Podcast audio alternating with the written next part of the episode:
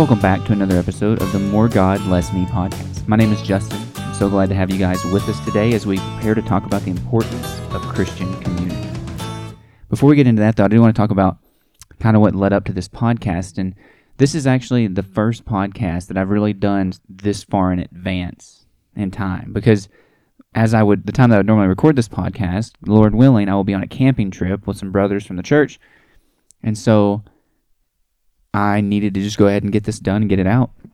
And so this will be one of the longest ones, but it's this same this same camping trip that really inspired the idea for this podcast. It was the spark that helped me to, to start thinking about these things and thinking about my journey and understanding the importance of Christian communi- community because it's something that I've had trouble with in the past. And I, I'm willing to admit that and willing to be open about it because I think it's important for other people to understand who are struggling with the idea of community and being engaged with the body and with other believers. And for people who are like me that just really valued alone time and valued being able to do your own thing, having your own schedule, not being super reliant on the timing and the needs of other people. Because when you're that kind of person, it can be difficult to truly fully engage in Christian community, fully engage with the family of believers because you're so used to just trying to do things your own way when you want to do it, how you want to do it and just to not it's a hard thing to say and it's a weird thing to say, but just to not have those interactions with people because you find it a little bit easier. I guess what I'm really saying is that I could be described as an introvert, and people who are introverted just they don't thrive all the time on that interaction with other people. Now, I don't like to use terms like introvert, extrovert, and things like that. I don't like to classify people or categorize people with certain terms because I believe that when we start to do that to ourselves, it can be used as an excuse and we can use that to keep ourselves out of the will of God, keep ourselves from what we should be doing. Well, I'm just this way, and that's the only way that I can be. And I don't think that's what the Bible teaches us. I think the Bible teaches us that there's a way that we're called to be according to the Bible, and our flesh fights against it. And so I don't like to give an excuse, but in the best way to understand things, you could say that I'm an introvert. And like I said, I don't like to do that because I believe it keeps us out of God's will. And part of God's will is for us to be a part of the body to be a part of the rest of the body of Christ, to be involved with other believers, to be in the church. That is what the Bible calls us to do. The definition of the church isn't a building. You know, I think that for a long time Christianity had that that concept messed up that like the church is where you go to practice your beliefs, but it's a church building. It houses the church. The church is just the body of believers coming together. The church is what we are all individually when we come to Christ as a body, we become part of the church. And then you have the church house or the local meeting place for the church, right? That's what the local church is, is just the local believers where they come together to be together. But when believers come together, that is the church. And we need the church in our lives, not just on Sundays, but we need the church in multiple times on the week. And every part of the body, every believer needs to be a part of Christian community. We can see it in the early church better than we see it ever before. And I the verses that we have in Acts truly blow me away when we look at how the first church really took everything that the Bible says, everything that God was telling them in the moment and told them through the Old Testament scriptures and put it into action. I mean, like if we look at Acts chapter 2, verse 42 through 47, it says, And they devoted themselves to the apostles' teaching and the fellowship, to breaking bread and the prayers. And all came upon every soul, and many wonders and signs were being done through the apostles. And all who believed were together and had all things in common. And they were selling their possessions and belonging, belongings and distributing the proceeds to all as any had need and day by day attending the temple together and breaking bread in their homes, and they received the food with glad and generous hearts, praising God and having favor with all the people. And the Lord added to their number day by day those who were being saved. So we see that the early church took community seriously. They were bound together, and it says that they were daily going to the temple, daily meeting in each other's homes, daily being a part of the body. They didn't see each other as lone wolves or islands or you know, trying to do their own thing. They saw the need and the importance of coming together as a body of believers, spending time together, breaking bread together, and doing things together. And that's not the only passage that we have that explains this. Later on in Acts chapter 4, verses 32 through 35, a similar story is told. It says, Now the full number of those who believed were of one heart and soul. And no one said that any of the things that belonged to him was his own, but they had everything in common. And with great power, the apostles were giving their testimony to the resurrection of the Lord Jesus, and great grace was upon them all. And there was not a needy person among them, for as many as were owners of land or houses sold them and brought the proceeds of what was sold and laid it at the apostles' feet, and it was distributed to each as they had need. Now I realize that sounds crazy today. First of all, we look at verses like that and we think there's no way that we could do that. And in a lot of ways, because of our flesh, we would struggle to do that nowadays. But what we have to understand is that we see this as crazy, but they saw it as what God was calling them to do. And when we really read the Bible and study out what God tells us to do and how He tells us to interact with other believers and how He tells us to interact in this world, we see that they were doing it right, and in a lot of ways, we're doing it wrong today. Now, I'm not using this episode of a podcast to say that we need to go to communal living or anything like that. But what I am trying to point out is that the Bible tells us that we are to be bound together as believers. We are to be together. Togetherness in the church is so important. And it is what the Bible teaches. I mean, many Christians today are shaped by the worldview that we see today. We have a very lone wolf mentality in the world. I'm going to do it my way by myself without help from other people. That's what the world says. That's what commercials tell us, you know, you can do this, you're great, you're amazing and make it sound like we can do everything on our own. But the Bible doesn't really do that. You know, they don't the Bible doesn't do that. While while people today may believe that they don't need Christian friends or even to be a part of a local church, the Bible teaches a completely different story. I mean, in in light of the Scripture, the mindset that the modern church has is just shocking. I mean, we have to look at how how the early church did things. If we look at the apostles, they never traveled separately. Jesus sent them out in pairs, and even after Jesus ascended into heaven, we still see them never really doing much solo. You see Peter and John always doing things together in those first few chapters of the book of Acts. And then you have the apostle Paul, great man of God. I mean, just did so much in his lifetime, but he was almost never alone through everything that he did, he had a traveling companion with him, whether it was Barnabas, whether it was Saul, whether it was Timothy. Luke followed him and re- recorded the things of his life. That's why we have the book of Acts and so much about Paul in the later parts of it, is because these men didn't travel on their own. They didn't set out to go and conquer and spread the faith by themselves because they knew that they needed the encouragement and the help of the rest of the body of believers, as we'll continue to see throughout this. And even Jesus was rarely alone throughout his ministry, except for times of prayer.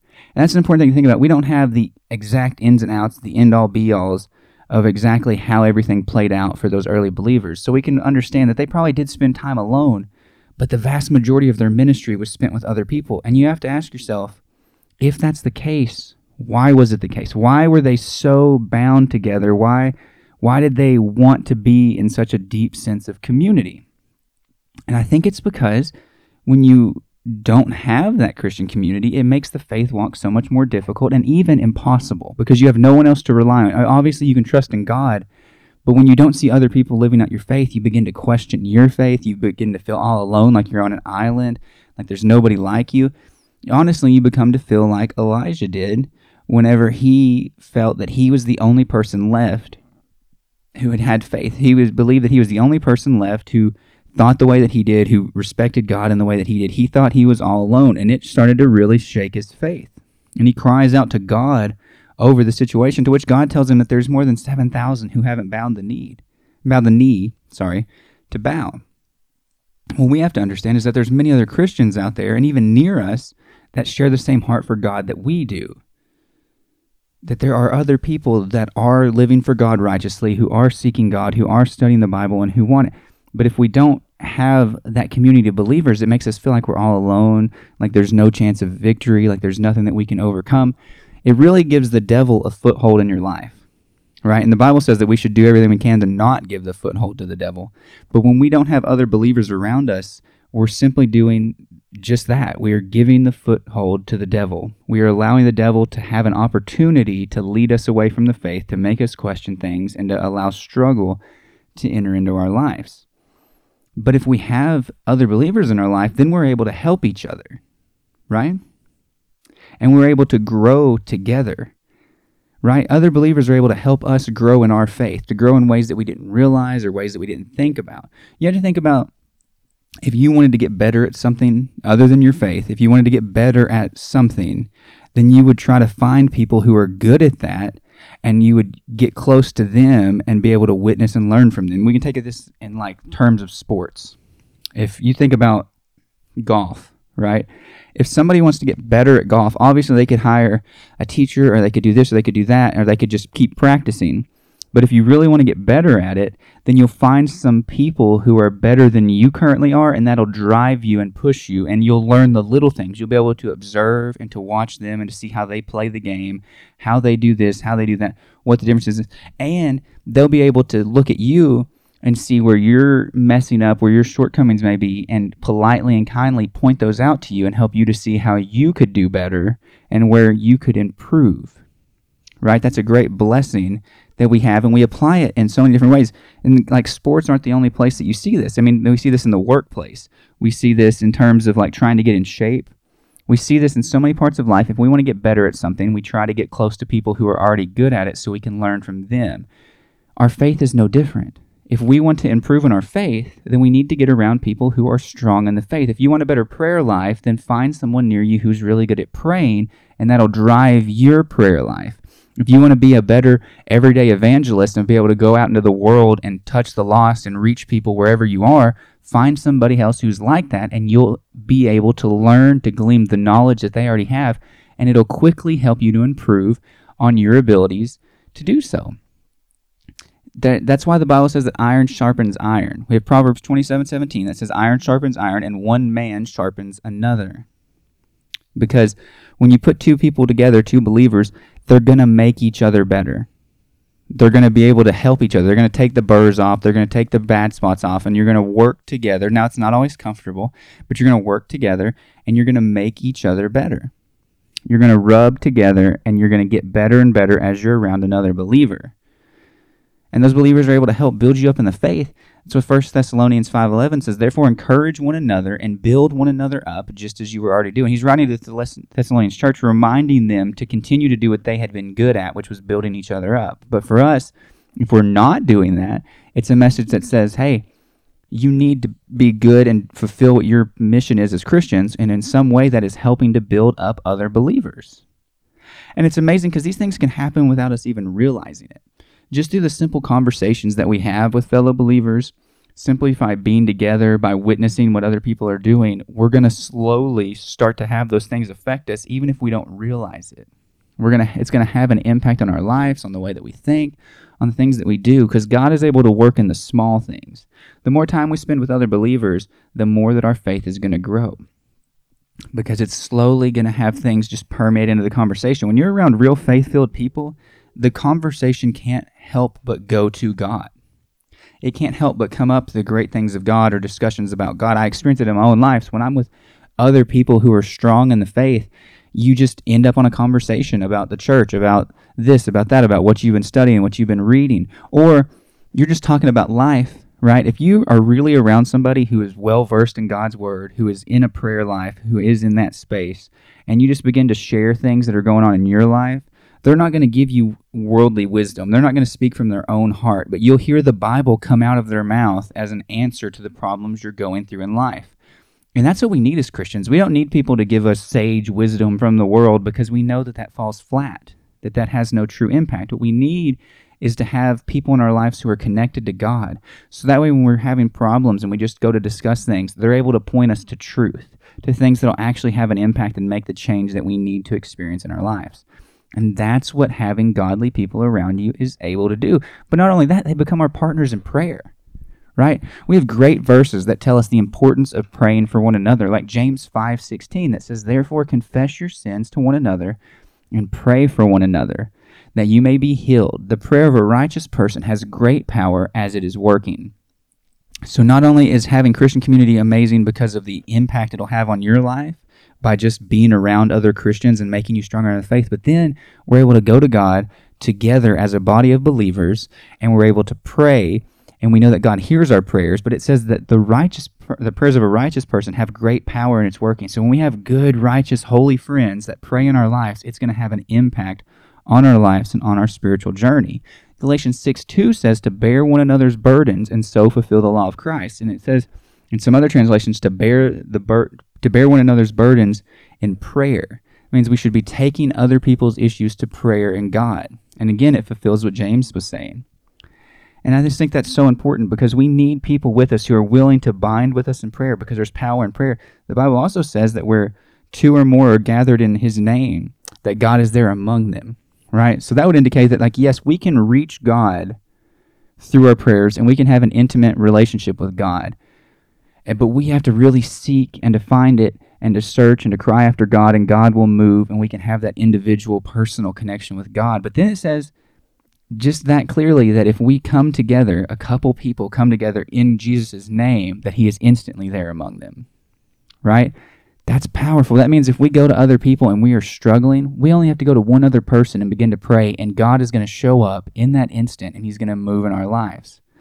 And that is an incredibly powerful thing, but we don't get that unless we're a part of Christian community. Unless we know believers who we can call upon and who we can rely on, we're not going to have the opportunity to go in prayer in that way. And that's just a sad fact of life that many Christians are living in is that they don't have these Christian relationships. They say they believe in God. They may even listen to a podcast like this. You may be listening to this podcast and thinking that by listening to podcasts, by reading your Bible, by praying, you are you are doing all you need to do to get close to God. But the community that God desires us to live in is not one that's just virtual. It's not one that's just to ourselves, but we listen to some other people and what they have to say. It's in person relationship. We need to not just be together through the internet, but we need to be together in person. And then God is going to be in the midst of us. That is an amazingly great blessing. The Bible also tells us that people can help you. Either you can help others or others can help you when someone falls into sin. In Galatians 6 and 1, it says, Brothers, if any is caught in any transgression, you who are spiritual should restore him in a spirit of gentleness but keep watch on yourself lest you too be tempted. I think that verse is so amazing because it's telling us that we can we will be able to see and notice when somebody is starting to go in a sinful path and we can reach out lovingly and say hey i see that you're struggling you're you it looks like you're kind of you know falling back into the world a little bit and you can rescue that person out of sin but if we don't have good believers who are clearly able to see into our lives then no one will rescue us when we begin to walk into that sin if we don't have that community of people, how can we expect us to save ourselves? The heart is deceitfully wicked above all things, is what the Bible says. And so it's very easy to convince yourself that you're still on the right path, even when you start to sway towards wickedness. What the Bible says is that somebody else can help you in that time, or you can be a blessing to them. You could help somebody else. That's the amazing thing about all of the Christian community is that it goes back and forth. Others can pray for you, you can pray for them. Others can help build your faith up, and you're going to help build their faith up. Right? We all have different experiences, different parts of life, and what we see may be different from how somebody else sees something, and that's a good thing and a blessing, and that's what makes coming together as the body of church so important, is because even when we may think that somebody else doesn't need something, you may have something that they need. And we can get into that more in a minute. But and rescuing from sin, i am going to go ahead and be completely honest with you. If somebody calls you out for something sinful, it's not going to be comfortable. It's not going to feel good, right? But if you think about iron sharpening iron, that's not a comfortable process either, right? There's going to be sparks. There's going to be a smell. There's going to be some things. If iron is sharpening iron, it's going to rub. It's going to be a little bit abrasive, but it's going to come out better in the end. And that's the same thing when somebody comes to rescue you from sin. It's not always going to be the thing you want to hear, but it's what you need to hear. If you're struggling in sin, you don't want somebody to just like idly let you go off. That's a sign that you have the wrong friends. If you have friends in your life that are going to allow you to walk towards sin, then, excuse me, then you're not in the right Christian community. If you have people in your life truly that are not telling you what you're doing wrong and just allowing you to go further and further away from God, then those aren't the friends that you want. You want friends who will notice whenever you're walking away from God and point it out to you because they have a heart for you. They love you. They care about you. People who are going to let you walk into sin don't truly love you. But people who are willing to say, hey, I noticed this and I just wanted you to know so you could take note of it and so you could address it. That's love. That's people that truly love you. And it doesn't always feel good and it takes a little while to get over the sting and to realize that they're right and to realize that you need to improve or change something in your life, but it will do you better in the end. I can assure you of that because it's going to help you get closer to God. It's going to help you to make it to that place of salvation, make it to heaven, which is where we're all striving to be, anyways. And now it's important to look at how the church works together because God created us for unity. That's the thing that we have to understand is that God truly did create us for unity. Paul wrote and told us that all the parts of the body are needed, and he used this to show how all the parts of Christ are needed as well. This is a longer passage of scripture that I want to read to you, but I think it's very important. It's 1 Corinthians 12, verses 12 through 21. It says, For just as the body is one and has many members, and all the members of the body, though many, are one body, so it is with Christ.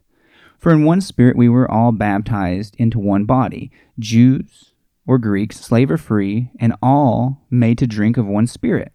For the body does not consist of one member, but of many. If the foot should say, Because I am not a hand, I do not belong to the body, that would not make it any less part of the body. But if the ear should say, Because I am not an eye, I do not belong to the body, that would not make it any less of a part of a body. If the whole body were an eye, where would the sense of hearing? If the whole body were an ear, where would be the sense of smell? But as it is, God arranged the members in the body, each one of them, as He chose. If all were a single member, where would the body be? As it is, there are many parts, yet one body. The eye cannot say to the hand, I have no need of you, nor, again, the head to the feet, I have no need of you. So Paul is showing us that just like our bodies, all the parts need one another. It's so, a lot easier. It's not that a life can't be lived with missing parts, but we can all agree that it's going to be so much easier when all of your body parts work the way that God designed them, that they're all there, that they're all present, and that they're all doing how God created them to do. It simply makes life easier. That's not an insult to anybody who's sadly had issues in life that have led them to be disabled, but even they can admit that if their body worked fully and all the parts were present and all the parts were working, that it would make for such a greater body. It would make things work together and all the parts need one another. That's an important way to look at the church. Now, often we look at this verse and we think that it means that we always say it to say that the church needs you. We want to use it as a pull to get people into the church. And when people feel needed, that makes them want to be in the church. And that's very important and it's very true. The church does need you, just like the body needs a hand, the church needs you. Whatever part you're meant to fit, we need you in the church. But that's not the only way that we need to look at this verse. We need to understand that not only does the church need you, but you need the church, right? Because God created us to be interdependent, meaning that to live the best that we can, we need one another. The church needs you, and you need the church to live the best life that you can live and to live really the life that God wants you to live. Then you're going to need all the parts working together in harmony we can benefit from the gifting that God has blessed the other with. You know, the gifting that we lack. Just because we're good in one area means that we're probably not great in another area. And that's how that's how the church even leaves the church house. Because sometimes you need an encourager when you feel down and your gifting isn't an encouragement. Or sometimes you need somebody who has the gift of faith and just like you know those people. There are people who have faith that just doesn't even make sense. And not that we don't all have faith as christians but some people are just gifted in faith. They look at every situation through faith-filled eyes never questioning never batting an eye but constantly having faith and when your gifting isn't faith you have faith but you're not gifted in faith sometimes you need a person who's gifted in faith to reach into your life and to help inspire your faith and to help you to get to where you need to be with God in that right relationship. It's a great blessing, and you need that sometimes. Or there's people who are gifted helpers, and the honest truth is, times we just need various kinds of help, and there are people who love to help right? You don't find that very often in the world, if at all. You aren't going to find people who are not churched who just want to help you in any way that they possibly can. And I don't mean financially. I mean when it's time to move, there's sometimes there's just people who are excited to come over and help you move, or excited to like I want to come help you paint your house, or I want to come help you do that. That's what you can find in the church that you're not going to find anywhere else. And it's because people have a spiritual gifting in that way. And it's amazing to think that that's how it all works, that that's how the body is able to come together, and that we have a great blessing like that. The Bible says that the reason that we have the gifting we do is to benefit one another.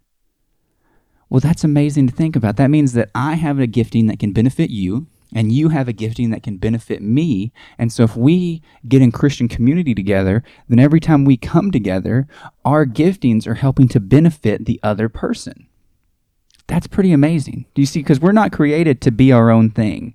And that's what the world, like I said earlier, tells you to do today. But what the Bible is saying is that you have this gifting, and that that gifting is not meant to just make your life better, but it's meant to help make the lives of other people better. And so when we have Christian community, we are serving one another. That means I come in and I make your life better, and then and while I'm making your life better, in some way you're making my life better. We're doing what God has called us to do as the church, and we are simply just being who we were created to be, and in doing so, blessing and making the lives better of so many people. I think it's an amazing thing to think about, and it's such a great blessing that God has given us in the church. We have the ability to bind together and to just do great work as a church that won't take place in the world. We were created to be with one another. We were created to be that one body that Paul talks about, and we are all needed and all necessary. And we should never forget that. That's the importance of Christian community. When we're in community, we are doing what God has created us and purposed us to do. And we need those Christian friends. We need those Christian relationships that go beyond the walls of the church to really have the best impact in this world that we're going to be able to have. Now I know that you can think through this whole thing and you can like a lot of people like to say like but I need lost friends so that way I can help reach them with the gospel. It's it is such a misunderstanding of our purpose as Christians. Yes, we are meant to reach the lost. There's no denying that. That is exactly what God has called us to do. But we also aren't really supposed to have the same relationship with the lost that we have with other believers when you look at the early church, like we did earlier, they were bound together and then they would go out into the community to reach the lost through either just, you know, their different employment or because it says that thousands of people were being reached. But I think that the deeper relationship that they had wasn't with the lost, but was with each other, because the Bible says in 2 Corinthians 6.14, Do not be unequally yoked with unbelievers. For what partnership has righteousness with lawlessness, or fellowship has light with darkness. We're not supposed to be bound together. We're not supposed to be yoked together with people who aren't of the same faith as us, who don't understand the same thing as us. That means that doesn't mean that we don't interact with them. But that means that maybe our closest friendships, our closest relationships shouldn't be with the lost, especially depending on where we are on our walk with Christ. If you're still struggling with certain sins and overcoming those sins, just like being around certain people can make you better at certain things.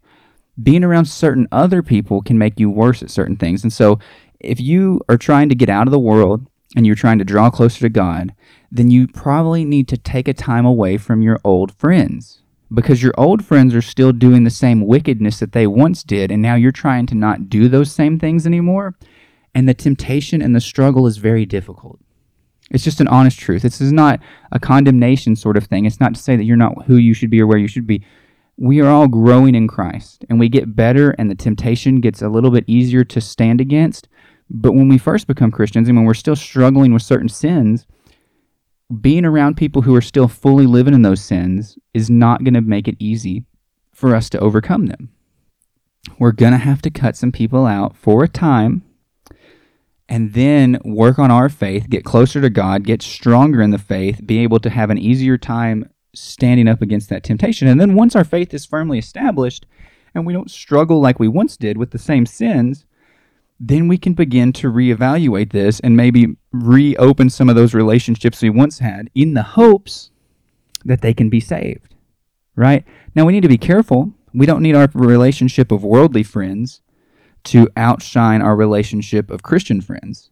We need to keep a closer connection with the body of Christ than we do with the world because the truth of the matter is it's very easy to get pulled one way or the other.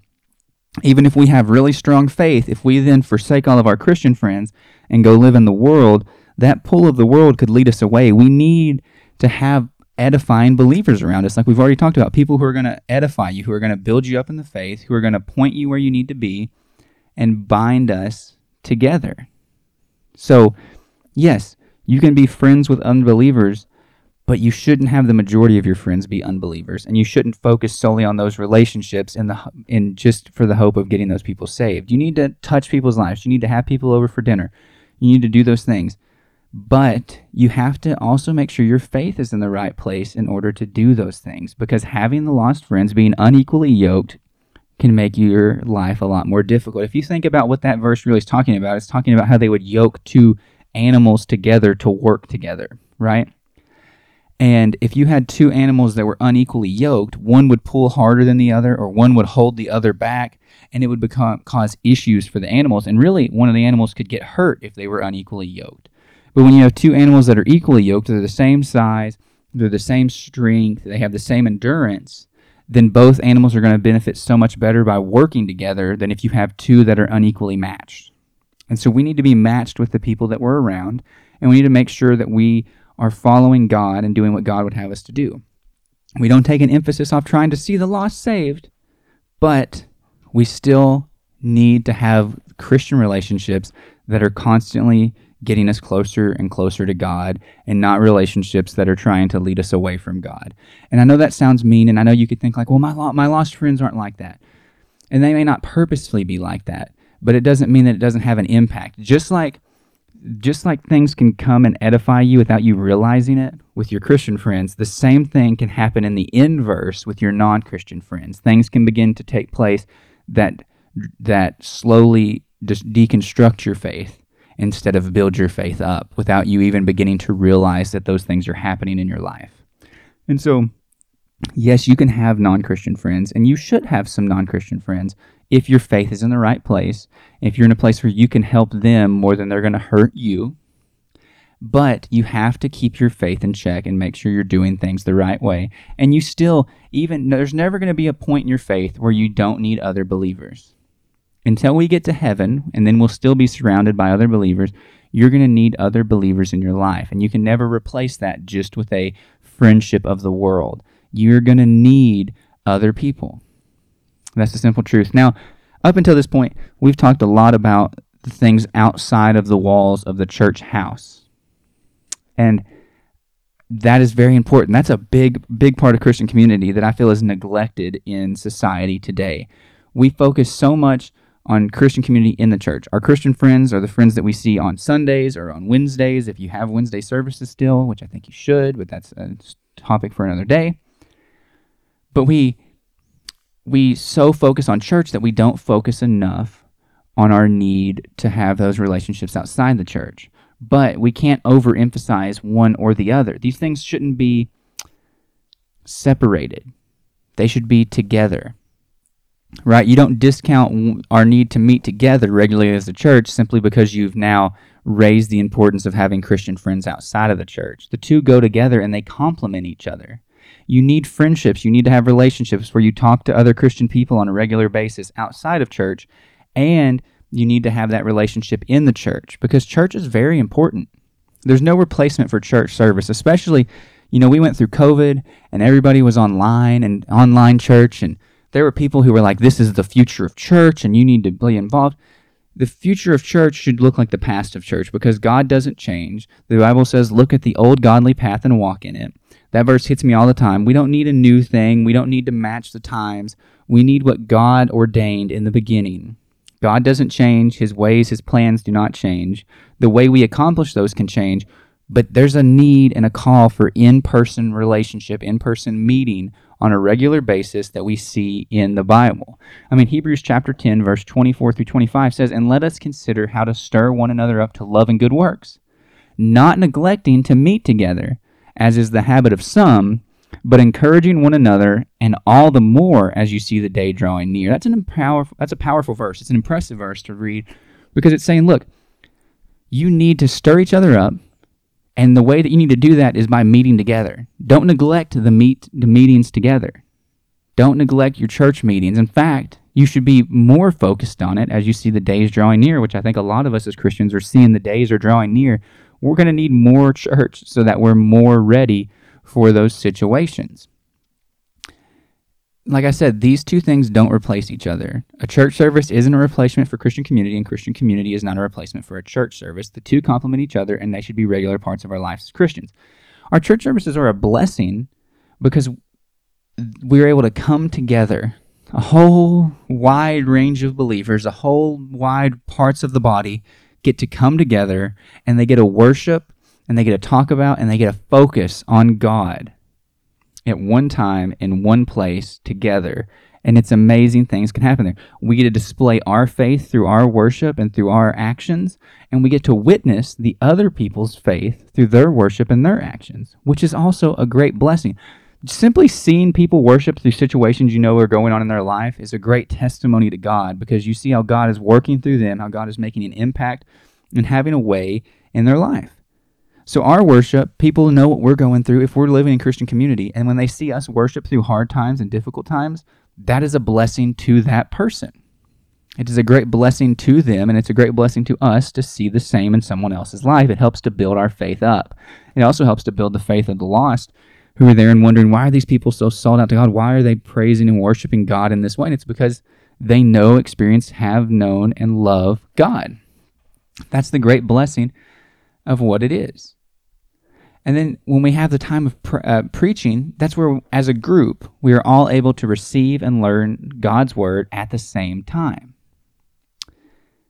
That getting God's word delivered to us by somebody who has prayed, who has studied, who has sought the Lord's heart and believe that they've received a message from God, then delivers that God to a local body who is all working together to perform the plans and the and the goal of God, which is to make disciples, is a great blessing. And you got to think, where else would we have such a focused time on God? Because it's not going to happen in our house. I know that we can pray at home. I know that we can read our own Bibles at home. I know that we can have other Christians in our home for times that are dedicated to God. But there's a lot more distractions that are going to take place in our homes than are going to take place in the church. Because at home, you have laundry, you have your other chores. The trash needs to be taken out. The floor needs to be swept. And it seems like the only time that you actually remember that those things need to happen are when you sit down to read your Bible or when you sit down to pray and you get distracted by the things around you. Now, obviously, church can have its distractions from crying babies to people getting up to go to the bathroom to people playing on their phone, but the distractions are a lot less and it's a lot easier to focus on God in those moments than it is to focus on God in your own homes at times. We just have to be honest with ourselves and realize how easy it is to get distracted by the things that are going on in our own homes that and know that we can be and have the ability to be so much more focused when we are in the church. And also the church is filled with people who are there because they love God, because they want more of God, because they love God's word, because they love all the aspects of the church. And where else do you think you're going to find these believers you need to have community with? If you need Christian community, and you need to have people in your life who are Christians, then where are you going to find these people if you're not in the church? Right? The church is the meeting place, the church house is the meeting place. The local church is where the local believers come together to meet and to express their faith.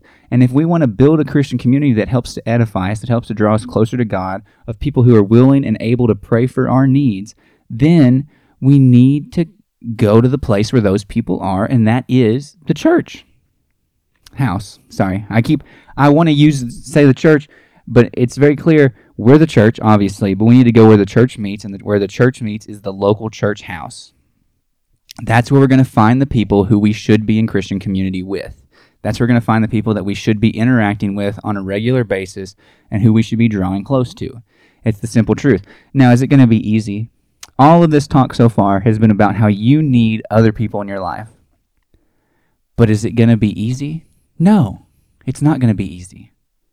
Yes, we need to be surrounded by believers. The Bible is clear that you need other Christians as a regular part of your life through friendships, through community. You need to be going to Bible studies. You need to be going to prayer meetings. You need to be inviting people to your house for dinner, going to other people's house for dinner taking every opportunity to be with the body of believers because it's going to improve your faith and being in the church house because it's going to do the very same thing, but it's not going to be easy. It's going to be difficult.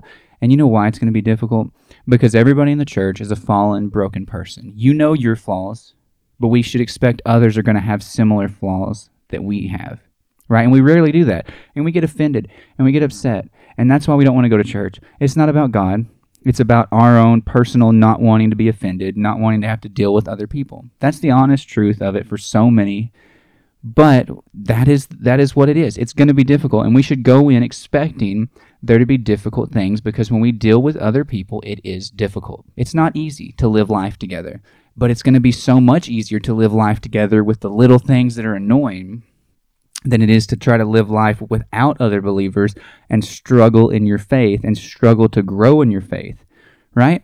And so that's what we have to realize. And the Bible says that we should be willing to put up with what other people's flaws, and we should be quick to forgive, and we should be loving and gentle and kind and patient, right?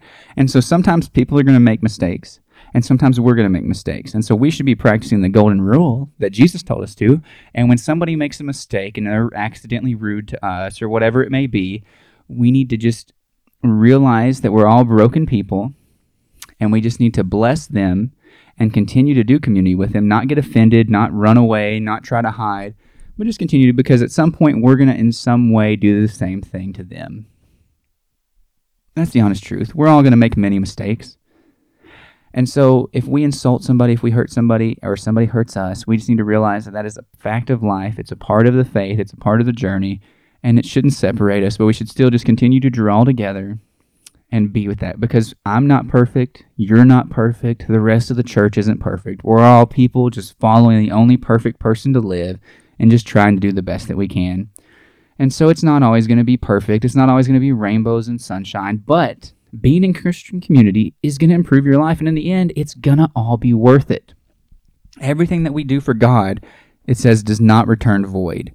And that's the same thing is true when we make an effort to be a part of the body because that's what God has called us to do. If we really make an effort to be around other believers for the edification of the body, for the edification of ourselves, it's going to return some kind of value and purpose into our lives. That is the simple, honest truth is that it's going to be worth it. Even through all of its difficulties, it will in the end be worth it. Now, as I close this out, I just want to make it clear again that I'm not coming to you with all of this as somebody who just loves being around other people. I mentioned that in the beginning of this episode. That's not my thing. That's not normally my jam, right? My wife, always been that kind of person, loves people, would rather be around other people than be by herself. That's not me. I would rather, a lot of times in the past, my my heart would have been like, I would rather be alone, leave me alone, let me do my own thing, than be around other people. But as I look at the Bible and I study and I pray and I reflect on where I'm at in myself, I see more and more that this isn't what God wants, right? God doesn't want us to be an island all to ourselves, you know? God doesn't want us to be the lone wolf who can conquer everything by ourselves because we can't. We need other true believers. We need the rest of the church. Okay?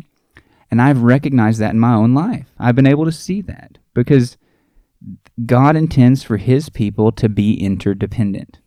We need each other. It's clear. We've seen it through the scriptures already. Throughout this podcast, we've talked about it and that God wants us to live in close community. If I'm completely honest, it used to be really draining to be around other people. If you went to spend the day with other people, it's like, oh gosh, I just am ready to go home and go to bed. Don't talk to me. You know, like even even being like like the the, the not want to be around other people kind of person. Like obviously, I love my wife. I chose my wife. I want to be with her. But even you'd get home from me with other people, and you're like, just can you not talk to me for a while? I just need a minute, right? And I know that there are people who might be listening to this podcast who feel the same way. But I've had that start to change in my life.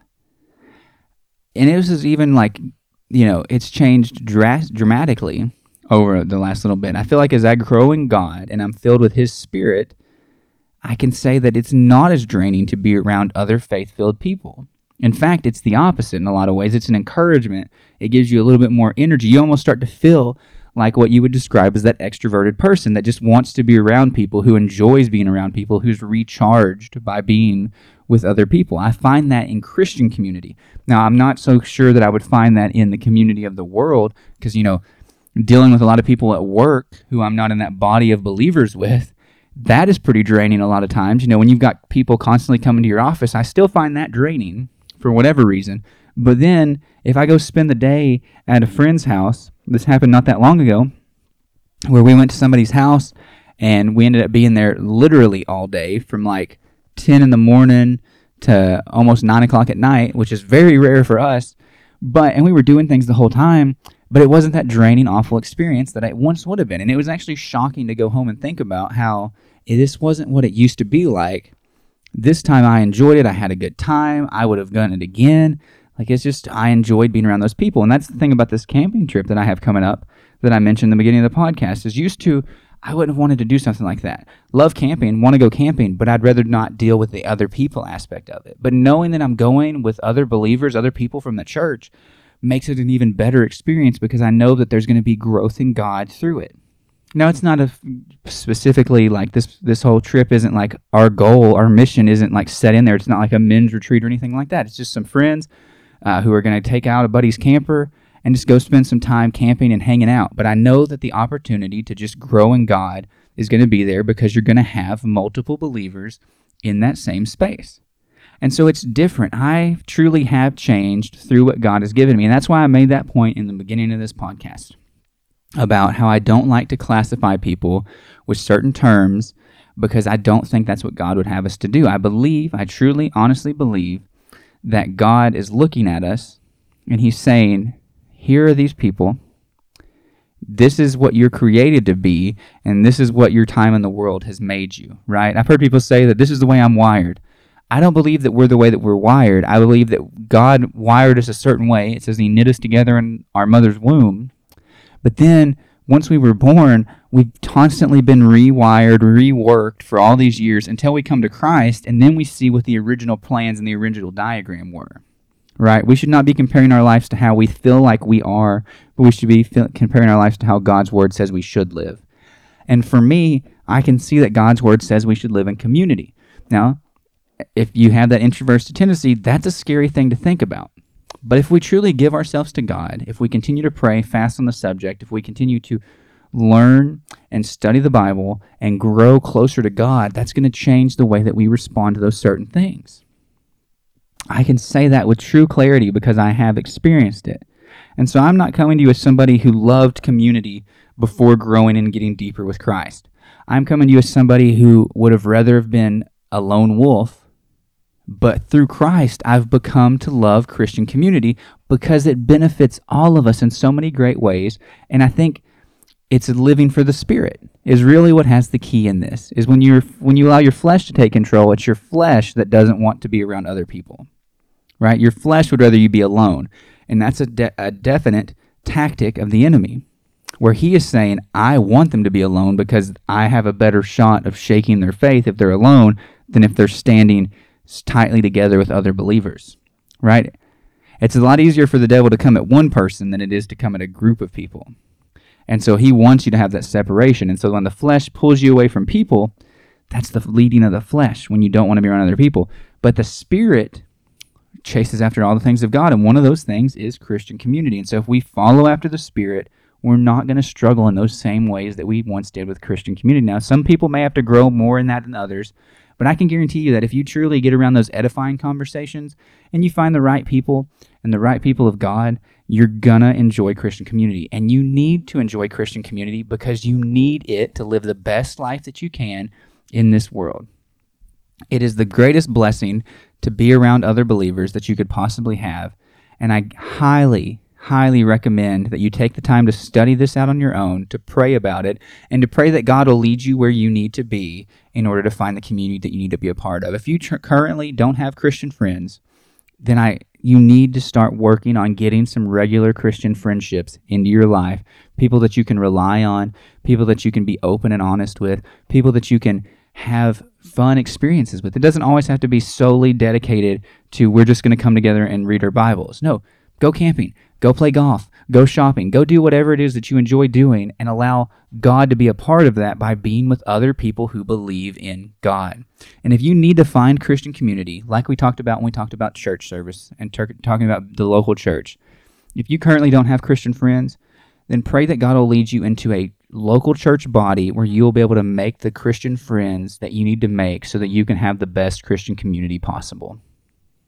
Your life is going to be so much better once you have a true body of local believers that you attend with on a weekly basis and you have a Christian community around you that you also see on a regular basis and talk to on a regular basis. It's going to make your life so much better.